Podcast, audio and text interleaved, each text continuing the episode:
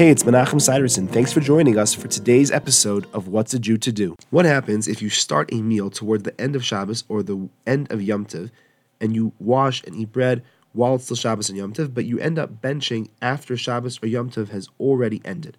So the halacha is that a Shabbos meal that starts before sundown on Saturday, even if it continues until well after nightfall, and the benching is done after Shabbos is already over, does still require ritzeh.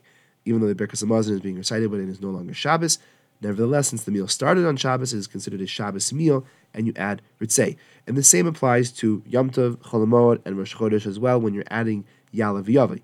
As long as you started while it was still day and you ate bread, if the meal continues well until the night, you still add Yalav Yavi to benching at the end of the meal. However, an important condition is that this only applies if you have not davened Mariv in the middle of the meal.